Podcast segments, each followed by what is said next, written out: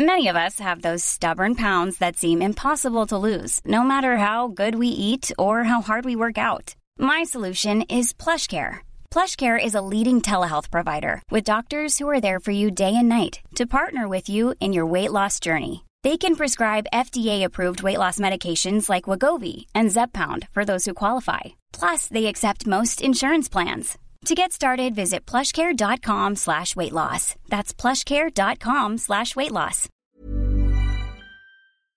Hello? Hello? Podcast Network Asia.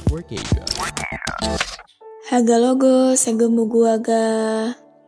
Sekarang podcast cuma sharing udah bergabung dengan podcast Network Asia. Akan ada banyak hal-hal menarik yang akan gue sharing di sini. Jadi jangan pernah bosan dengerin Sarah sharing terus. Haga logo, segemu gua ga. Apa kabar kalian yang dengerin ini? Semoga sehat-sehat ya. Seperti yang gue bilang di Instastory, waktu itu gue mau adain segmen baru yaitu curhat bareng Sarah atau disingkat curah. Kayak minyak juga ya bun. Ide itu muncul setelah gue ngeliat kok request message gue banyak orang yang cerita, tapi gak pernah gue bahas di podcast gue gitu. Dan di episode yang kemarin juga kan di hari Sabtu yang kemarin itu gue juga bacain cerita dari salah satu teman cuma sharing kan. Dan seru juga ya ternyata ngegibahin orang. Enggak deng, tapi lebih seru karena gue ngebacain cerita kalian dan gue ngerespon cerita kalian lewat episode cuma sharing. Jadi pas di instastory gue juga sempat polling kalian yang dengerin ini mau nggak gue bikin segmen curhat bareng Sarah di setiap hari Sabtu. Dan ternyata alhamdulillah responnya pada positif semua. Arigato gozaimasu. So malam ini, malam minggu, gue juga mau bacain salah satu cerita dari temen cuma sharing yang udah nge-DM ke Instagram gue, sarsara.h. Oke, jadi isi DM-nya, Halo kakak, Assalamualaikum, Waalaikumsalam. Sorry, ganggu waktunya atau nyampah di RC-nya, tapi RC itu apa ya by the way? Gak tau. Ya, aku mau cerita. Hehe, sorry. Jadi cerita slide nyambat di sini, soalnya nggak tahu mau cerita di mana. I don't know it just happened to me or not, tapi kayak kenapa sih capek banget hidup di bawah tekanan sama ekspektasi orang tua. Like, I just child guys, kenapa harus banyak banget yang kalian mau dari aku? Kata-kata, lihat aja nilainya, nanti sampai ada yang tujuh, mama ambil HP kamu. Jadi ancaman tersendiri yang menjelma jadi ketakutan yang gak kenal waktu. Capek mikirin ini terus asli. Kayak misalkan lagi bercanda-canda, terus kayak aku ngomong, mama sayang aku nggak sambil ketawa-ketawa. Dan mama jawab, enggak, lihat dulu nanti nilainya. Dan bla bla bla. Can I just take a breath? I even lost myself cause everyone push me so hard. And my parents also a strict parents. Kayaknya udah berkali-kali deh aku kehilangan teman cuma karena peraturan sialan di rumah. Udah berkali-kali juga dengerin omongan temen, ah lu mah gak asik, gak bisa mulu, orang gak usah diajak-ajak, dia mah paling juga gak bisa soalnya kan anak mami. Dan banyak momen-momen lain yang temen-temen ngerasain aku gak jadi selalu kelewat mulu. Fuck, I really tired of this life. Can I just delete it or maybe just not born in this world? Ya, itu ceritanya. Sebelum itu, gue mau berterima kasih buat orang-orang yang nge-DM gue karena nggak tahu mau cerita ke siapa jadinya nge-DM gue. It really makes me happy dan itu berarti banget sih buat gue. Gue selalu bilang untuk jadiin gue itu kayak sim-simi atau botnya di Telegram atau ya seperti itulah. Oke, gue mau bahas tentang orang tuanya yang selalu menganggap jadi seorang anak yang baik itu yang nilainya tuh harus gede, nilai ulangannya harus gede, nilai tugasnya harus gede. Buat apa gitu kayak gitu? Gue nggak tahu ya, ini gue sotoy aja. Mungkin orang tuanya dulu itu diperlakukan seperti itu sama orang tuanya yang dulu. Ngerti gak sih? Jadi orang tuanya itu selalu dituntut untuk menjadi anak nomor satu, harus menjadi anak yang dengan nilai yang bagus, karena mungkin itu bisa membanggakan kedua orang tua dan lain sebagainya. Menurut gue pribadi, nol sih.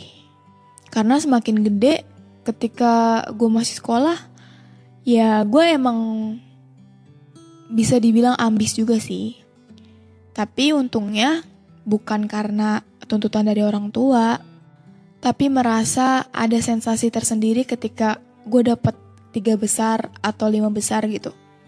Dan ketika gue tahu itu juga bikin orang tua bangga, ya itu menjadi nilai plus tersendiri aja sih.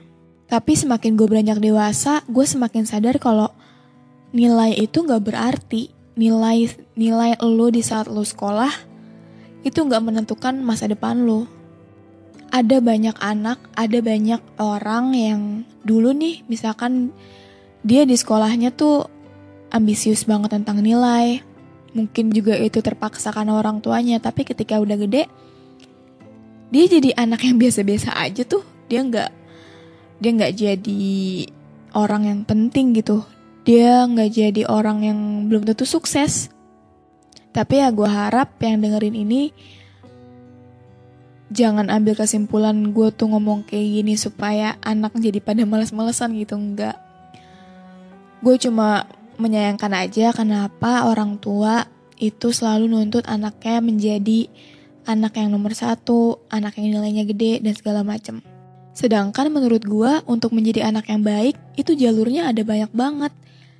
Gak cuma nilai ulangan bagus, nilai tugas bagus, enggak. Asalkan itu anak udah nurut sama lu, udah mau dengerin lu, udah mau menyuarakan apa yang dia mau. Planning for your next trip? Elevate your travel style with Quince. Quince has all the jet setting essentials you'll want for your next getaway, like European linen, premium luggage options, buttery soft Italian leather bags, and so much more. And is all priced at 50 to 80% less than similar brands. Plus, Quince only works with factories that use safe and ethical manufacturing practices.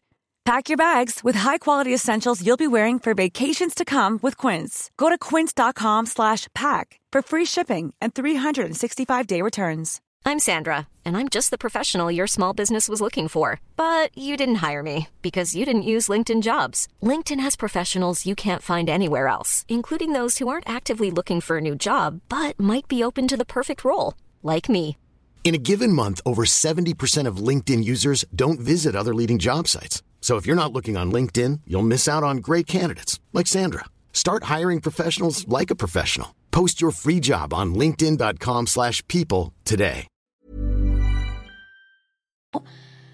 Itu udah menjadi anak yang baik sih menurut gue. Gak tahu ya, walaupun gue belum ngerasain jadi orang tua juga sih, tapi ya kan gue udah ngerasain gak enaknya jadi anak gimana gitu.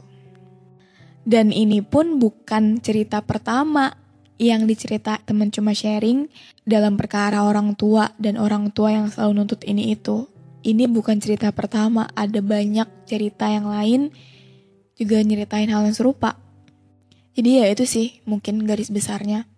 Menjadi anak yang baik, gak melulu harus jadi anak yang nomor satu, anak yang nilai ulangannya gede, anak yang nilai tugasnya gede.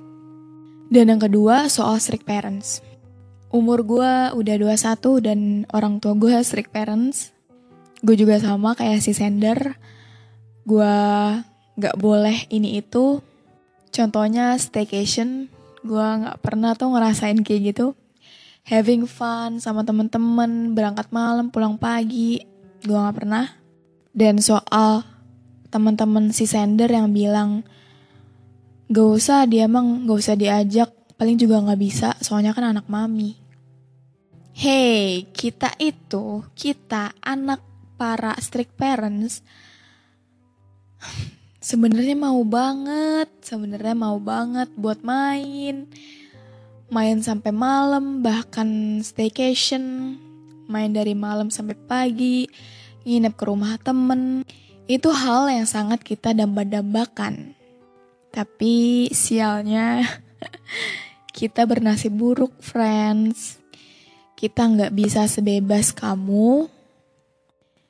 Dan sebenarnya juga kita bisa aja ngelanggar, kita bisa aja nekat pergi gitu. Tapi ya balik lagi, yang namanya anak dari strict parents itu kayak seolah-olah tuh kayak udah ke doktrin gak sih? Kalau misalkan nih gue ngelanggar aturan dari orang tua gue, pasti akan selalu ngerasa jadi anak yang gagal, anak yang gak baik, dan segala macem. Jadi, walaupun kita mau, walaupun kita mau ngelanggar peraturan dari mereka, tapi di satu sisi kita juga mau jadi anak yang penurut. Serba salah gak sih? Kepengen kayak orang-orang, kepengen kayak teman-teman yang lain, tapi gak bisa. Padahal bisa kita ngelanggar, tapi gak mau. Aduh, ya gitu deh. So, buat siapa pun yang dengerin ini, yang punya orang tua yang cukup strict parents, nanti ada waktunya. Walaupun gue juga belum nemu waktunya kapan. Tapi gue yakin pasti nanti ada waktunya, nanti ada saatnya di mana orang tua lu percaya sama lu, di mana orang tua lu ngasih kepercayaan penuh sama lu kalau lu bisa ngejaga diri. Kalau sekarang positive thinking aja, mungkin emang mereka takut kita kenapa-kenapa, mungkin karena mereka emang sayang sama kita, dan mungkin emang karena mereka itu tahu gimana kejamnya dunia luar dan mereka nggak mau kita ngerasain itu. Sementara stay positif aja, oke? Okay? Oke, mungkin segitu aja curhat bareng Sarah kali ini. Buat yang mau curhat bisa banget DM ke Instagram sarsara.h dan gue akan sering-sering nge-scroll down mana cerita yang akan mau gue bahas di hari Sabtu. Okay, see you next time. Dadah. Hope you feel better. Untuk merugikan agama, grup etnik, perkumpulan, organisasi, perusahaan, perorangan, atau siapa pun dan apa pun.